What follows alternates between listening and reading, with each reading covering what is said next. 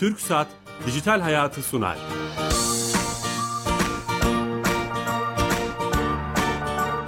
Herkese merhaba, ben Bilal Eren. Teknoloji, internet ve sosyal medyanın daha geniş anlamda dijitalleşmenin hayatlarımıza etkilerini konuştuğumuz Dijital Hayat programımıza hoş geldiniz. Her cuma saat 15.30'da TRT Radyo 1 mikrofonlarında hayatlarımıza etkilerini konuşmaya devam ediyoruz. Çok değerli bir konuğumuz var. Genç bir yazar e, konuğumuz var. Onunla akıllı telefonlar öncesindeki hayatlarımızı konuşacağız. Alışkanlıklarımızı konuşacağız. Hatta jenerik başlığımız akıllı telefon öncesi biz neye bakıyorduk, nelere bakıyorduk. E, bu ironik başlıkta kendisini konuk edeceğiz. Kendisi Ahmet Melih Karaüz, Karauz. Ahmet Bey hoş geldiniz. Hoş bulduk, teşekkür ederim. Şeref verdiniz. E, ilginç bir kitabınız var. Profilinizde stok izi var. Profilinde evet. stok izi var. Evet. Bu kitabın ana başlığı da önce söz vardı. Evet. Demek ki böyle bir karşılaştırma yapıyorsunuz bugünle hı hı. dün arasında. Onun detaylarını konuşacağız. Ama öncesinde sponsorumuz TürkSat. Her hafta TürkSat'a bağlanıyoruz. TürkSat devletin tüm işlerini dijital olarak ayağımıza cebimize evet. getiren hizmetleri sunuyor. Türkiye Gov.tr'yi yapıyor ve işletiyor. Orada Sami Bey var, direktör arkadaşımız. Ona bağlanacağız ve hayatımızı kolaylaştıran bir servisi kendisinden dinleyeceğiz. Sami Bey. Bilal Bey yayınlar. Hoş geldiniz yayınımıza.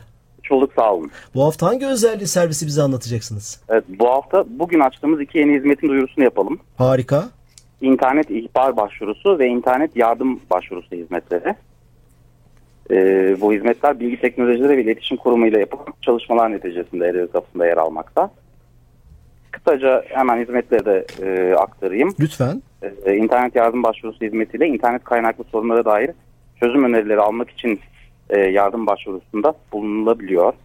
İnternet ihbar başvurusu hizmeti ise e, internette karşılaştığınız suç unsuru barındıran içeriklerle ilgili ihbar başvurusunda bulunabilmektesiniz. Bu hafta açılan bu hizmetlerle beraber toplam 4827 adet elektronik hizmet şu an E-Devlet kapısında vatandaşlarımızın kullanımına sunulmakta. Muhteşem 5000'e az kalmış. Evet az kaldı. Harika. Tüm ekibe selamlar. Çok teşekkür ederiz. Ben teşekkür ederim. İyi yayınlar. Evet Türkcell'e de bağlandık ve bir hizmeti, yeni hizmeti hatta bugün açılan iki hizmeti kendilerinden dinlemiş olduk. Yeni katılan dinleyicilerimiz vardır aralarımız aramıza. Onları e, onlar için tekrar edeceğim. Ahmet Me Melih Karaoğuz'la beraberiz. Kendisi yazar ve editör. Akıllı telefonlar öncesinde neye bakıyorduk? Başlığıyla geçmişi ve bugünü karşılaştırmak evet. istiyorduk. Neye bakıyorduk? Evet aslında hani bu soruya benim cevap vermem de biraz ironik olacak. Hani yaş itibariyle olsun. Hatta belki dijital yerli öncesi tam o geçiş arasında bir risi olarak. E, ama genel olarak benim gözlemlerim, okumalarım vesaire gördüğüm şey şöyle bir durumumuz var. Telefon, akıllı işte cihazlar, tabletler, bilgisayarlar vesaire öncesi bizler e, etrafımıza bakıyorduk, kendi içimize dönüyorduk. Yani kendimizle bir takım sorgulamalara giriyorduk bir takım sorularımız vardı ve o soruların cevaplarını kendi içimizde belki ya da çevremizde aramaya çalışıyorduk. Ama akıllı telefonlar sonrası bizler e, artık her dünyamızı akıllı telefonlar içerisinde yaşamaya başladık. Tabii bunun e, bizler için özellikle dijital yerli denen 90 ve 2000 sonrası belki bu Türkiye için 2010 sonrası olabilir. Hani Avrupa'da iyi neslini 90'larla başlatıyorlar ama hani bizim teknolojik aletlerle tanışmamız daha geç oluyor. 2000 sonrası belki. Ee, baktığımız zaman daha çok mesela kaygılı insanlarız.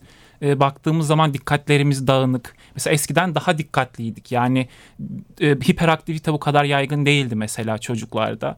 E, ya da bir şeye daha çabuk odaklanabiliyorduk. E, eskiden ikincil ekranlarımız yoktu. Bu ne demek? E, bu şu demek. E, televizyona bakarken mesela eskiden tablete ya da akıllı telefona bakmıyorduk. Sadece televizyona bakıyorduk. Ya da kitap okurken akıllı telefona, tablete, bilgisayara bakmıyorduk.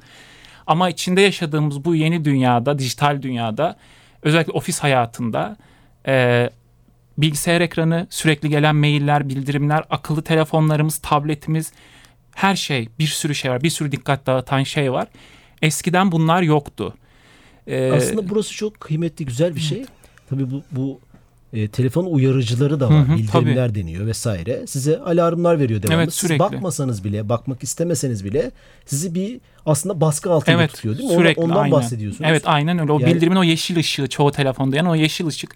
Onu gördüğümüz anda artık hayat bizim için an donuyor ve trans halinde ona bakmalıyım. Ona bakmam gerekiyor. Yani mücadele eden varsa e, ki mutlaka aramızda vardır. Evet. E, yani ben bu kadar içine gömülmeyeceğim bu Hı hı. ekranın deyip yolda yürürken otobüste, metroda, vapurda, Evet. e, işte işte veya eşiyle, annesiyle, babasıyla sohbet ederken o uyarıcılar Hemen. sayesinde mutlaka bir bölünme Evet. yaşanıyor ve sizi altında etkisi altına Aynen almaya öyle, çalışıyor. Aynen bu- öyle. Aslında bu yönüm bu bu problemin bu yönü var. Evet Bunu- ve bu çok bahsedeceğiz. aynen önemli bir problem. Hatta e, tabiri caizse Pavlov'un köpeklerine benziyoruz aslında. O ışık yandığı anda bir anda ödüllendirme mekanizmasıyla bildirim geldi ve ona hemen bakmalıyım. Çünkü biz biliyoruz ki hani yapılan araştırmalar vesaire dopamin alıyoruz sürekli. Yani o ödüllendirme ref- mekanizması çalışıyor. Bir de benim kendi gözlemlediğim şöyle bir şey var. Yani bu dijitalleşme ve öncesi de ne vardı da bugün ne yok? Yani ben bunu kendime sürekli soruyorum. Benim şöyle bir şey fark ettim. Eskiden ritüeller vardı. Yani e, mesela çok sık duyduğumuz bugünün artık bir lezzeti yok, bayramların lezzeti yok. Birçok şeyin lezzetinin olmadığından bahsediyoruz. Ee, geçmişte farklı olarak ritüeller vardı. Mesela bu neydi? Mesela bayramlarda özel günlerde kartpostal gönderme ritüeli vardı. Kartpostal gönderip karşı tarafa ulaşacak mı ulaşmayacak mı özel bir kartpostal seçme arzusu vardı. Bunun yanında mesela bayram ritüeli vardı. Neydi? Bayramda mektup yazmak ya da bayramda e, işte bir şeylere sahip olmak. Yani gerçek anlamda bayramlık almak vesaire o mekanı yeniden kurguluyordu. Yeni bir enerji aura veriyordu. Ama dijitalle birlikte biz artık her şeye hemen ve şimdi ulaşma yanılsaması içerisinde yaşıyoruz. Yani bayram eskiden işte mektuplaşma, mesajlaşma vardı. Şimdi toplu bir mesaj gönderiyoruz ve Twitter'a, Facebook'a, sosyal medyaya geri dönüyoruz. Yani aslında e, akış halindeki hayatı durdurup bir ritüel içerisinde kendimizi yeniden e, resetlemek ya da yeniden motive etmek artık ne dersek doğru tanım o yerini artık sıradanın akışına bıraktı. Yani bayram olması, seyran, ölüm ya da doğum olması artık bizim için hiç fark etmiyor. Çünkü bayramda da Twitter'dayız ya da işte sosyal medyadayız. Ölümde de oradayız. Bu aslında yani eskiden ritüellere sahiptik. Eskiden çevremize bakıyorduk. Eskiden daha çok tefekkür ediyorduk belki gökyüzüne bakıyorduk, işte doğaya bakıyorduk. İşte size program öncesi konuştuğumuz etrafımıza bakıp arabalara bakıyorduk, insanlara bakıyorduk. Belki onlar hakkında hikayeler oluşturuyorduk zihnimizde. Ama dijital dünyada her şey o kadar somut ki e, bize hayal kurma ya da bize e, Bazen acaba boş boş bakmak bile örneğin vapurda, trende, Evet. yolculuk esnasında, toplu taşımada veya şoför koltuğunun arkasında otururken diyelim. Ee, işte e, dışarıya bakmak e, o da başka bir şey değil mi? Tabii, yani e, o bile kesinlikle. faydalı belki de. Aynen yani işte avare zihin diyorlar. E, zihnimizin biz farkında olalım ya da olmayalım sürekli bir yerlere gidip gelmesi. Yani geçmişe, geleceğe ya da bir fikri bir anda önünüze çıkarması. Zihnimizin avareliğine de artık müsaade etmiyoruz biz. Yani siz de çok yaşamışsınızdır. Zihnin avareliği. Avareliği, Çok avare ilginç, zihin. ilginç bir tabir. Ee, yani mesela siz de çok yaşamışsınız. Zihnin de avareliğe mi ihtiyacı var? Kesinlikle Zaman zaman. var. Yani zihni biraz rahatlatmamız gerekiyor. Bizim zihinlerimiz şu an çok dolu. Yani işte yarın iş ne olacak, çocuk ne olacak, işte sosyal medyada ne oldu? Mesela FOMO diye bir korkudan bahsediliyor. Hayır bizim normal e, kendimize ait e, yapacaklarımız ya dediniz ya iş Evet. ne olacak çocuk bu o kıymetli Tabii. ama bir de başkalarının İşte yenileri eklendi. Öyle olunca hani zihne dertlenmek. aynen yani zihne yeni yükler yükledik biz artık hani neye bakıyoruz ya da neye sahibiz dijitalleşmeyle birlikte buna mesela FOMO diye bir korkumuz var bizim artık. işledik onu bu programda. Evet ya eskiden mesela böyle bir korkumuz yoktu bizim ya da işte hayalet titreşim sendromu. Hatırlatalım ne olduğunu. FOMO sosyal medyada olan şeyleri kaçıracağım korkusu hani basit bir anlamla. Ee, eğer sosyal medyaya belli bir aralıkla bakmazsam orada akışı kaçıracağım ve işte yalnızlaşacağım ya da o akışı kaçırdığım için muhabbete dahil olamayacağım gibi türlü türlü yeni korkular geliştirmemiz durumu. Yani hani genel olarak böyle baktığımız zaman e, eskiden bunlar yoktu. Yani şunu da tabii şey yapmamak lazım. Yani bir nostalji, sevecenliği yapmamak lazım. Ya da, ama diğer taraftan da bir dijital güzellik, dijitalliği sanki cennetten bir bahçeymiş gibi de görmemek gerekiyor. Burada bizim fark etmemiz gereken şey her şey akışta oluyor ve bu akışta olan şeylerin artısı da eksisi de var. Yani Evet internet bize belki bilgiye çabuk ulaşmayı sağladı ama bir bilgi bombardımanına da tuttu bizi. Mesela biz bugün hakikat sonrası diye bir şeyden bahsediyoruz. Eskiden böyle bir sorunumuz yoktu. Evet bilgiye daha zor ulaşıyorduk uzun süreçler sonucunda ama bugün bilgi yerini içeriye bıraktı ve içerik üzerinden biz bilgi aldığımızı düşünüyoruz. Bu mesela dijitalleşme evet hızlı ulaştırıyor ama öbür taraftan içerik bilgi midir? Mesela böyle bir tartışma çıkıyor önümüze. Ee, ya da işte YouTube üzerinden o şeyler üzerinden işte sizinle az önce konuştuğumuz görünür olanın meşrulaşması meselesi var. E, her görünür olan sıradanlaşması problemi. Bu mesela nasıl bir insan tipi yaratacak gibi gibi Bir birçok sürü şey soru var. var. Bir sürü soru var aynen. Tabii bu programın süresi belki bunların hepsini konuşmaya Evet. yetmeyecek ama dikey olarak yani bizim seçtiğimiz alan olarak Hı hı. bu hani geçmişi hatırlatma e, e, akıllı telefonlar öncesindeki alışkanlıklarımızı hatırlatma açısından kıymetli. Bunu bir yazarla yapmamız daha da Eyvallah. kıymetli. Yani bir sosyolog, psikolog değil. Bir web sitesi şöyle derleme yapmış. Hı hı. Aslında programa çalışırken 15 maddede cep telefonu yokken ne yapıyorduk? Hı hı. Bir de çok hem, hem espriyle e, e, karıştırarak bu maddeleri sıralamış. Birisiyle buluşacaksak önceden bir yer belirler, saat karşılaştırır, öyle buluşurduk demiş. Birinci madde. İkinci madde evden çıktıktan sonra dönene kadar memlekette ne olup bittiğini pek haberimiz olmazdı. Veya e, duygularımızı yazarken ifade etmek dışında bir yol bilmezdik. Emojiler çaldırıp kapatmalar, selfie atmalar yoktu. Adres bulmak için telefonlarımıza değil, navigasyonlara değil, online haritalara değil, bakkala manava danışırdık gibi 15 maddelik böyle çok keyifli. Hani o geçmişle bugünü karşılaştırma anlamında bazen geçmişi de hatırlamak lazım. Kesinlikle. Galiba siz onu kesinlikle. e, anlatmaya çalıştınız. Evet hafıza yani mesela bizim hafızamız varsa anılarımız var. Aslında yani insanı insan yapan hafızaları. Mesela şimdi ben şu an başka bir şehirde yaşıyorum. Konya'da doğup büyüdüm. Yeni yaşadığım şehrin bende hiçbir Nerede anlamı yok. Şu an Bolu'da yaşıyorum. Da çok güzel ama. Evet yani çok güzel yani doğası vesaire ama şöyle bir fark var. Bolu'da benim hafızam yok. Benim anım yok. Yani geçmişim yok.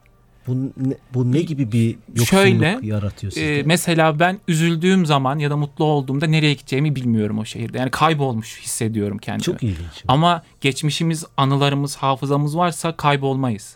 Yani çünkü o bize sıkıntı anında ne yapacağımıza dair bir şey verebilir. Yani e, kime gideceğinizi, nereye gideceğinizi. Onun için bu geçmiş ya da e, ana dair bir şeyler biriktirmek. Mesela biz şu anda bulunduğumuz anlarda trans halinde akıllı telefonlar içerisindeyiz.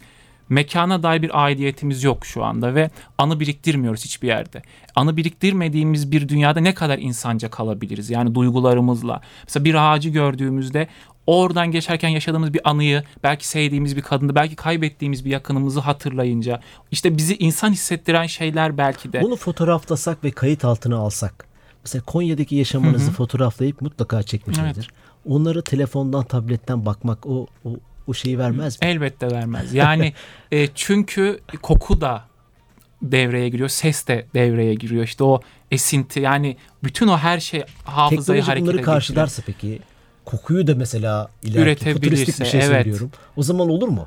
E, o zaman ama Çok işte zorluyorum şu an. şimdiki insan olur mu? Bir de öyle bir sorum sormamız lazım. Yani şimdiki insandan mı bahsedeceğiz o zaman mesela fütüristik e, işte bu ne insan ötesi transhümanizm üzerinden konuşursak evet her şeyi mekanik yollarda sağlayabiliriz. Hatta insanı mekanikleştirebiliriz. Yani kolumuzu daha işlevsel hale getirebiliriz ama bu kol mesela acı hissetmediğinde e, insan daha mı güçlü olacak yoksa insanlığa dair olan şeyini kaybedecek mi? Mesela benim aklımdaki en büyük sorulardan bir tanesi de bu. E, yani tamam o- Sorularınız var kafanızda Evet çok birçok. Ya mesela transhümanizm gerçekleşti diyelim. Yani bizler beyin kapasitemizi artırdık, hafızayı artırdık. Hatta ölümsüzlüğe yaklaştık.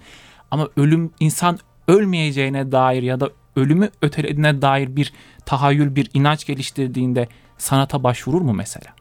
Yani sanat bizim ölümlülüğümüzle at başı giden, paralel giden bir şey değil midir? O zaman biz mesela sanatı kaybedeceğiz. E sanatı kaybetmek, müziği kaybetmek demek, edebiyatı kaybetmek, anıları, hayali, tahayyülü, her şeyi kaybetmek demek.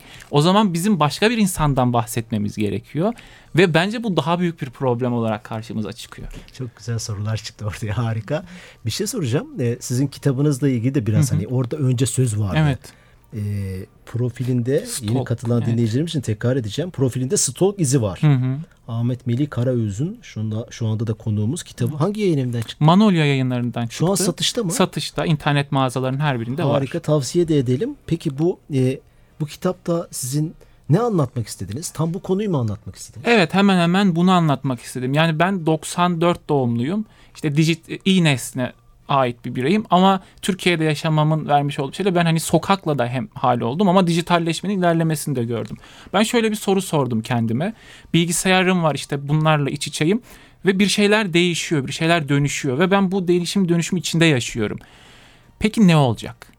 diye bir soru sordum ya da neye dönüyor bu? Mesela hikaye anlatımı neye evrilecek? Video oyunları var. Mesela işte Detroit Become Human'lar, e, Now to Dogs firmasının yaptığı oyunlar, Heavy Rain'ler hikaye tabanlı video oyunları var. Mesela hikaye artık yazıdan buna evrilebilir mi? Ya da YouTube kanalları var mesela. İlk 2012'den beri ben YouTube Türkiye'yi takip ediyorum. Birçok kanalın 1000, 2000, 3000 aboneli olduğu zamanlardan beri. O zaman şöyle bir soru sormuştum kendime. Daha henüz bu paralı yayınlar falan yokken. Acaba biz bir abonelik sistemi geliştirsek ve e, bu abonelik sistemiyle insanlar bize bir sermaye sağlasa ve bu sayede biz bağımsız yapımlar yapabilir miyiz? İşte Netflix'ler, Blue TV'ler vesaire hani onlar olabilir. Mesela neye evrilecek? Bunların cevabını aramaya çalıştığım şeyler. Mesela Wattpad diye bir şey var. 2015'te programda. Evet 2015'te yazmıştım Wattpad bizim neyimiz olur diye. Ya mesela Wattpad'deki yazılan metinler salt edebiyat mıdır yoksa aynı zamanda günlük gibi bir itiraf nameler midir? Yani Wattpad'e bakarak Soruları biz, kendinize mi sordunuz kendime, okuyucuya? Yok kendime ilk başta kendime sordum. Elbette metinde okuyucuya da yönelttim bu soruları. Yani bu metinler üzerinden gençliğin dilini, gençliğin arzularını, isteklerini, hayal kırıklıklarını ve nasıl dünyada yaşadıklarını anlayabilir miyiz? Çünkü biliyorsunuz edebiyat ya da yazı anlam kurar ve biz o kurulan anlamlar üzerinden bir hayat yaşarız. Kavramlar üzerinden düşünürüz. Peki bu gençlerin anlam dünyası ne? Yani gençler dedim hani benim aslında yaşıtlar ama yani ben ve benim gibilerin bu tür sorulara cevap aradım profilinde Stalk izi var kitabında. E, ve e, bir şekilde sorulara henüz cevap bulamamış olsam da o sorular beni mesela buraya getirdi ve şu an sorular çoğaldı.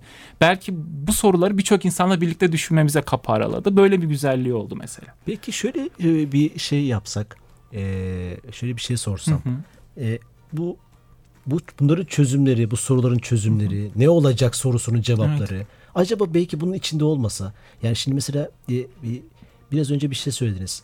E, belki bu romantizm olmasın. Hı hı. Yani geçmişte bizim kart evet. post, kart postal göndermemiz e, bir romantik bir şey. Hı hı. Ama bu, bu bu zaman içinde zamanın ruhu diye bir şey var. Evet. Kendi içinde bir gerçekliği hı hı. var belki bu kötü bir şey değildir. Evet. Yani geçmişe bakıp bunu niye kötülüyoruz? Hı hı. E, mı acaba? Bunu sorsam size. Yani e, şöyle geçmişe bakıp işte kötülememek gerekiyor elbette. Yani niye biz öykünüyoruz ki? E, şimdi yani diyoruz yani akıllı telefon öncesi neye bakıyorduk? Çevreye evet. bakıyorduk. Hı hı. Birbirimize konuşuyorduk. Gazeteye bakıyorduk vesaire. Hı hı. Şimdi artık bu zamanın gerçeği evet. bu. Akıllı telefonlara bakmak bu kötü bir şey midir? Eyvallah. Ama şimdi ben de şöyle bir soruyla hemen karşılık vereyim. Peki bu zamanın ruhu dediğimiz zamanı kim yaratıyor? Yani bence bizim yani bizim dediğim teknoloji ithal eden var? şöyle bir önemi var. Şimdi teknoloji ithal eden bizim gibi ülkeler hani maruz kalan ülkeler kendi bir anlam dünyamız var. Gelenek kültür getirdiklerimiz var.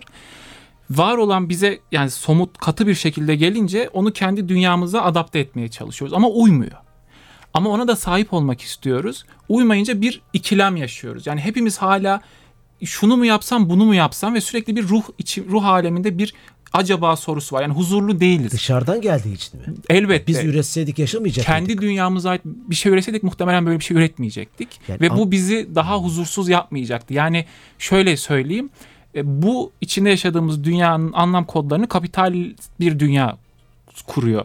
Ve 2008'den sonra bu furyaya biz dahil olduk. Ben hani bu tamamen benim yorumum. Tamamen yanılıyor da olabilirim ama ben şöyle görüyorum. 2008'deki o küresel krizle birlikte artık ekonominin o çok büyük paralarla dönmeyeceğini belki gördük ve daha ucuz teknolojileri e, tabana yayarak ekonomiyi hareket haline getirme şey yani yeni bir kapitalist hamle yani kapitalizm ölmedi belki de kendini bu şekilde yeniden dizayn ederek önümüze sunuldu. Şöyle bir problemle karşılaşıyoruz biz e, mesela stalk kavramı oradan gelelim. Şimdi mesela stalk takip etmek, iz sürmek.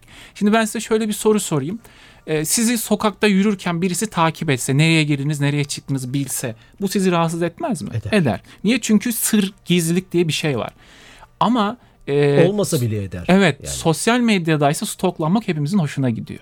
Ya da mahremiyet diye Ama bir... Maruz kalanın hoşuna gidiyor mu? Gidiyor evet. Yani şöyle gidenler de var. Ya da stalk yapmak mesela meşrulaştırıyor. Stalk yaptım ve evet bravo diyoruz ona. Bunu harikasın sen bu işte dehasın. Şunu da bir stalklasana benim için. Neredeymiş neymiş.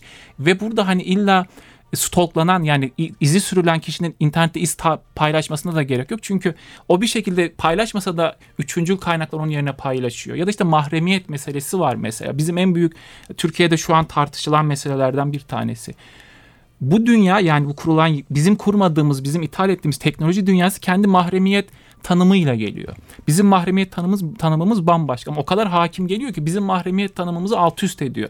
E, ama biz mahremiyetin hani inananlar işte Müslümanlar için farklı bir mahremiyet tanımı var ama kültürel olarak baktığımızda da bir mahrem alanlarımız var. Sürekli bir sıkıntı hali yaşıyoruz. Yani her an evet mesela paylaşıyoruz ama acaba yanlış mı yaptım diye düşünüyoruz. Çünkü bizim mahremiyet anlayışımıza uymuyor gibi. Yani böyle bir problem var.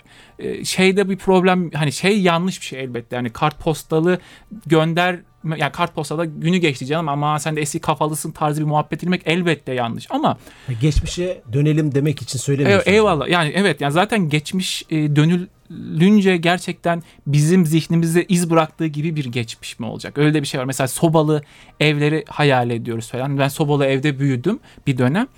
E, onun ama zorluğunu da biliyorum ben. Mesela gece soba söner ve hani evet nostalji güzeldir. Evet sobalı evler çok güzel. Yaşa da falan. görelim diyorsunuz. Ha, ama yani öbür türlü baktığınızda kaloriferli evinde bambaşka bir şey var. Ama mekanı kendimize göre kurgulamamız gerekiyor. Biz kurgulanan bir mekana girmeye çalışıyoruz ve ben bizden soruyu, izler bulmuyor. Onun için problem soruyorum. oluyor. Ee, bir, bir böyle bir trend var. Geçmişle ilgili öykünme var. Yani, ah o eski bayramlar. Evet. Ee, işte bayram öncesindeki programlarda çok duyarsınız. Evet. Kanaat önderlerinden bunu. Tamam güzel evet ama bu bir süre sonra bugünü atlamayı ve bugünü es geçmeyi mi acaba sebep oluyor? Hı. Yani gençler bunu anlamıyor yani. İkide evet. bir bu e, şeyi yapmanın e, e, hı hı. romantizm dediniz hı hı. siz. Romantizm yapmanın bize bugüne ne faydası var? Sorunlarımızı nasıl çözecek? Yani evet. biz akıllı telefonları hayatımızdan yok mu edeceğiz? Hepsini kırıp döküp çöplüğe mi atacağız ki akıllı telefon öncesinde çevreye bakıyorduk hı hı. ne güzel. Anlatabildim evet, mi? Evet. Yani Elbette hayır. Yani şimdi bir de şöyle de bir hakikat var önümüzde. Bugünün sorunu çözelim. Hadi gel evet. beraber. Mesela, Bu bir sorun mu mesela? Şimdi 8 milyar insan var dünya üzerinde. Yani dijital teknoloji zaten bir ihtiyaç doğal olarak baktığınız zaman. Yani bürokrasi işte mesela az evvel E-Devlet'ten bahsettik canlı yayında. E-Devlet bir ihtiyaç yani ve bunun olması gerekiyor. Çünkü Türkiye nüfusu 80 milyona dayanmış. Hani korkunç bir artış var baktığınızda. Bunlar gerekli şeyler ama e, akıllı telefonun bizi trans haline getirmesi bir problem. Yani e, siz, siz de mesela konuşuyoruz akıllı telefonunuza baktığınızı farz edelim. Siz aslında burada değilsiniz oradasınız. Ne dediğimi anlamıyorsunuz. Hani ve zihin yoruluyor. Zihin sürekli oradan oraya geçerken zihninizi yoruyorsunuz mesela. Yani problem olan bu. Problem olan akıllı telefon ya da işte bu dijital teknolojiler değil. Bunlara dair bizim yaklaşımımız yani buna dair bir yaklaşım geliştiremememiz. Ee, mesela bugün işte hiperaktivite inanılmaz derecede artmış vaziyette. Ya da mesela şöyle bir iddia var. David Eagleman'ın Beyin kitabında da bahsediyor bundan.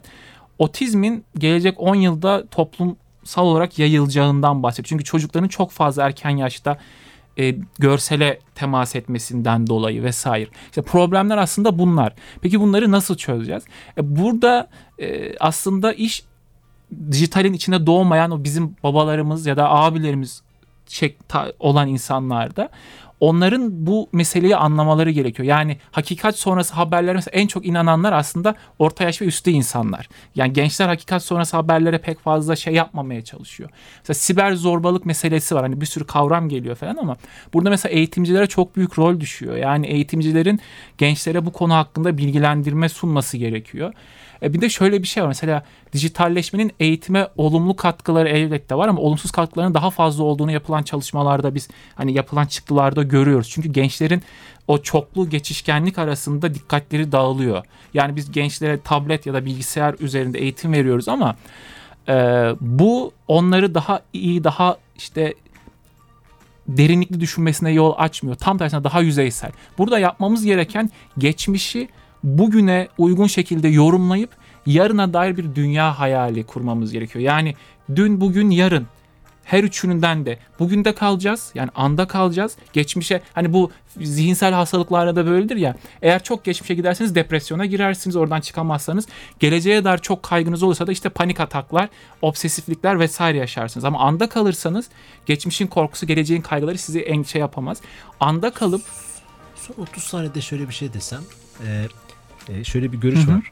Deneyimleyeceğiz, duvara toslayacağız, Evet. ders, Ama alacağız. kendi Öyle mi deneyimlerimiz acaba? olacak. Evet, kendi deneyimlerimizle bunu yapacağız. Evet harika. Ya doyamadım sohbete. Ben de çok teşekkür Çok- ediyorum. Çok keyifli oldu. Yazarlarla sohbetin böyle bir Eyvallah. edebiyatçılarla böyle bir keyifli yönü oluyor. Ama bu programın bence jenerik başlığı zihnin avareliğe de ihtiyacı var oldu bence. O çok kıymetli oldu. Ee, çok teşekkür ediyoruz. teşekkür Bolu'dan ediyorum. kalktınız geldiniz buraya. Ahmet Melih Karaoğuz'la beraberdik yazar editör. Kitabını tekrar diyorum profilinde stok izi var. Mutlaka satın alın, okuyun, takip edin. Ee, yapımcım Yelda Karagöz, teknik yönetmenimiz Serdar Çıplak'a da çok teşekkür ediyoruz. Haftaya yeni konu ve konuklarla beraber olacağız. Sağlıcakla kalın. İyi hafta sonları.